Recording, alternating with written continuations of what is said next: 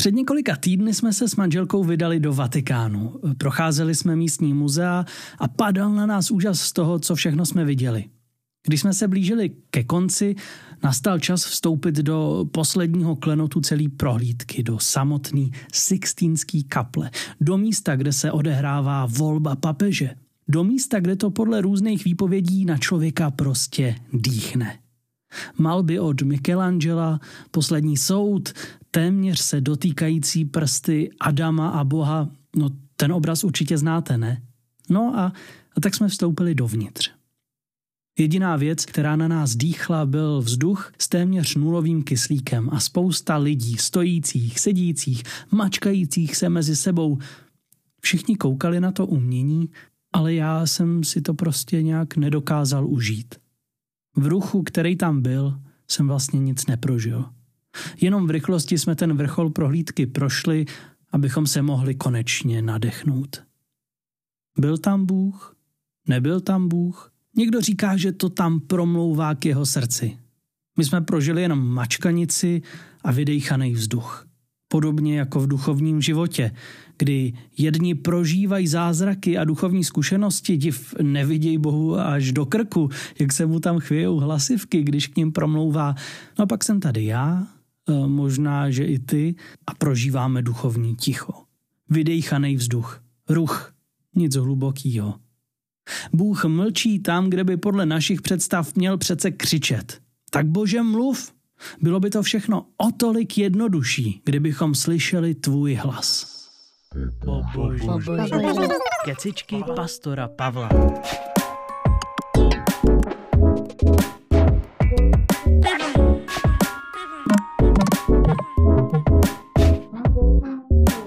Víra vzniká tam, kde se setkají dvě srdce. To naše s tím nebeským. Víra to není dogma, víra není ideologie, je to mnohem víc. Je to dialog s tím, kdo nás převyšuje. A poštol Pavel do Říma svým věřícím kolegům píše, že víra je zeslyšení slova Kristova. Počátek naší cesty s Bohem je tam, kde slyšíme, jak z nebes jemně a s láskou zní naše jméno. Tohle nás vyzývá k tomu, abychom vystrčili nos z vědecko-technického popisu světa a učili se naslouchat. Abychom se učili aktivnímu, duchovnímu naslouchání. To znamená kontemplovat, duchovně promýšlet svět kolem sebe. Nasadit si brýle víry, vnímat, jak Bůh promlouvá skrz umění, skrz kulturu, skrz vztahy, skrz přírodu, Dávní proroci v Bibli začínají svoje boží poselství vždycky tím, že řeknou stalo se ke mně slovo hospodinovo. Jo, všimněte si, oni neříkají Bůh říká tohle, tak se mi klanějte, protože já to vím nejlíp, mě to řekl. No tohle říkají vůdci sekt. Okay. Proroci z Bible ale říkají, boží oslovení nastává, vtahuje nás, učíme se mu naslouchat. Boží oslovení se nějak stává. Nějak se děje, nějak se k nám dostává. Má teda tohle boží oslovení nějaký konkrétní specifický znaky, nějaký konkrétní slovník? No, nemá. V Bibli používá slovník biblických autorů, používá tam jejich vnímání světa a přesto v tom zaznívá hlas z hůry. Boží slovo nepoznáme bohužel podle vnějších znaků. Nejsou to nějaký specifický koncovky, není to specifický jazyk. Boží promluvu poznáme podle účinku, podle působení, podle toho, jak k nám promlouvá, co nám nabízí, k čemu nás to vyzývá. Tak můžeme zaslechnout Boha v dávným biblickém svědectví našich spoluvěřících. Že jo, čteš Bibli a najednou to k tobě nějak promluví, vcucne tě to. Nebo, nebo eh, navštívíš muzeum, kde obdivuješ, jak jako lidi dokážem tvořit krásu. Nebo případně třeba eh, na procházce v lese tě uchvátějí dvě veverky. Nebo kousneš do koláče od babičky a zjistíš, že je totálně boží. Jak poznat, že je tohle oslovení z hůry? Podle pěti P vyvolává to v tobě potěšení z toho, co nás přesahuje, povzbuzení, proměnění, povolání nebo pozvání. tak to bude asi hlas z hůry. Tak se na to mrknem.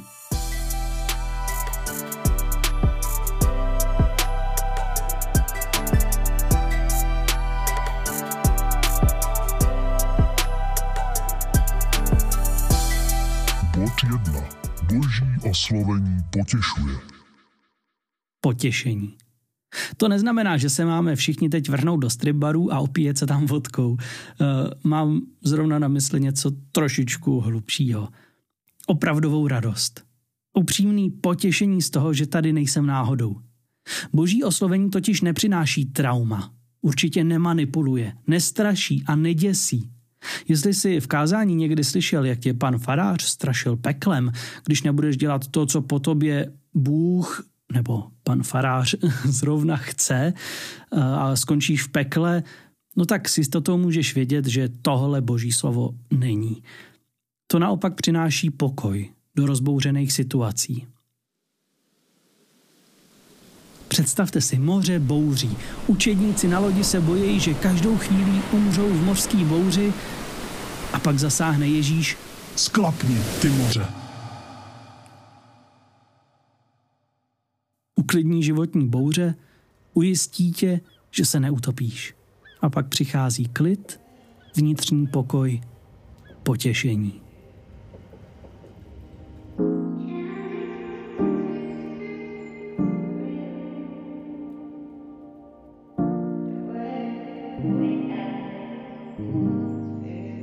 Bod 2. Boží oslovení povzbuzuje. Stojí za to napřáhnout cíly k tomu, co má budoucnost, co rozvíjí lásku, buduje a rozvíjí naši osobnost, co pomáhá ostatním, i když to třeba teďka zrovna nikdo neocení.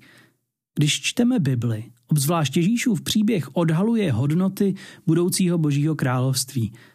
Všechno, co postavíme na těchto základech, obstojí a má to obrovský přesah. Boží oslovení, který zaslechneš, tě neponižuje, ale povzbudí tě k tomu, co má hodnotu.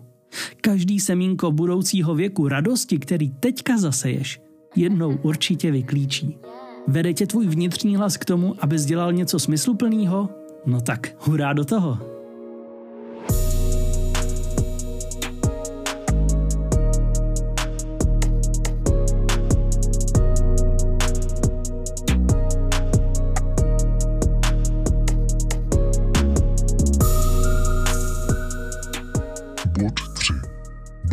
Oslovení proměňuje. Metanoja, česky v překladu obrácení. To je výsledek toho, kdy se člověk učí naslouchat tomu, co ho převyšuje. Zaslechnutí božího hlasu vede k proměně, k obrácení našeho životního směru. Být božím posluchačem vyžaduje naši aktivní odpověď. Možná, možná ucítíš, že je potřeba se něčeho zbavit, něco dotáhnout, něco opustit. Vede to k něčemu dobrýmu? Ale tak to asi bude z hůry.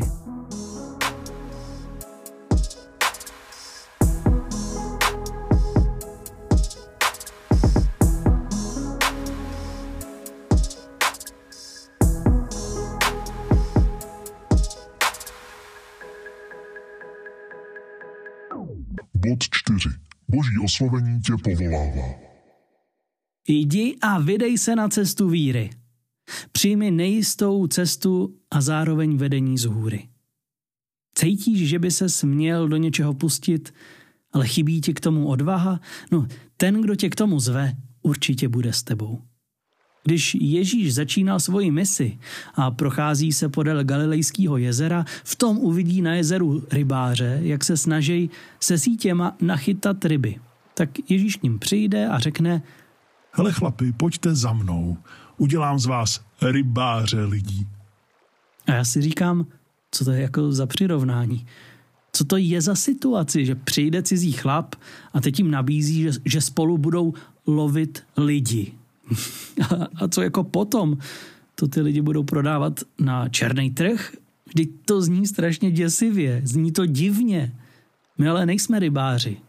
Šimona s Ondřejem to tehdy ale zasáhlo. Ježíš k ním promluvil tak, že je to přinutilo všeho nechat a vydat se za ním. Oni se stali jeho následovníky. Ježíš k ním přišel a promluvil k ním tak, jak to zrovna potřebovali. Žádný zbožný fráze, žádný pobožný kecičky. Obraťte se, čiňte pokání, kajte se hříšníci, ne kulový. Obyčejný podivný slovo o chytání lidí. A přesto v tom Ježíšově jazyku je duchovní rozměr. Boží oslovení. Ježíš je zve do neznáma a nabízí jim, aby se na něj spolehli. Boží hlásek nás zve na dobrodružnou cestu, stát se božím followerem.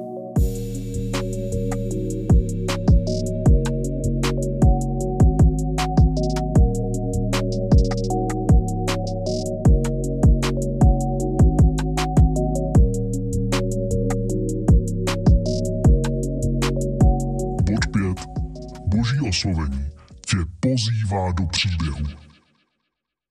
Když čteš Bibli nebo třeba medituješ nad uměním, když uh, seš na párty s kámošema a prožíváte super chvíle plný radosti, cítíš v tom najednou něco hlubšího? Něco, co tě tak milionkrát přesahuje? Plán, radost, krásu, smysl toho všeho? Je to pozvání stát se součástí většího příběhu, který začíná v Bibli, pokračuje tebou a ve kterým hlavní roli hraje Bůh. Když nad tím přemýšlíš, poznáváš v tom pro sebe pozvání uvěřit tomu, že Bůh je smyslem tvýho života? Odpovídá to na tu nejzákladnější otázku, kterou máme všichni stejnou? Co je smyslem? Co je cílem mýho života? Odkud a kam mířím? Slyšíš v tom pozvání do náruče toho, který dává smysl tvýmu životu? Jestli jo, slyšíš Boží hlas.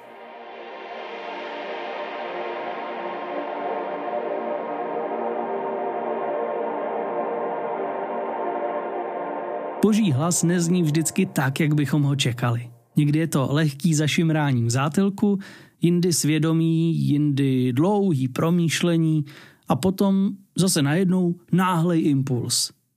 Ať už k tobě nebe přichází jakkoliv.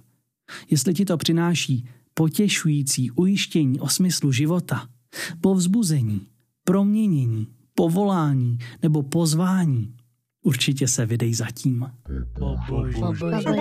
Kecičky pastora Pavla.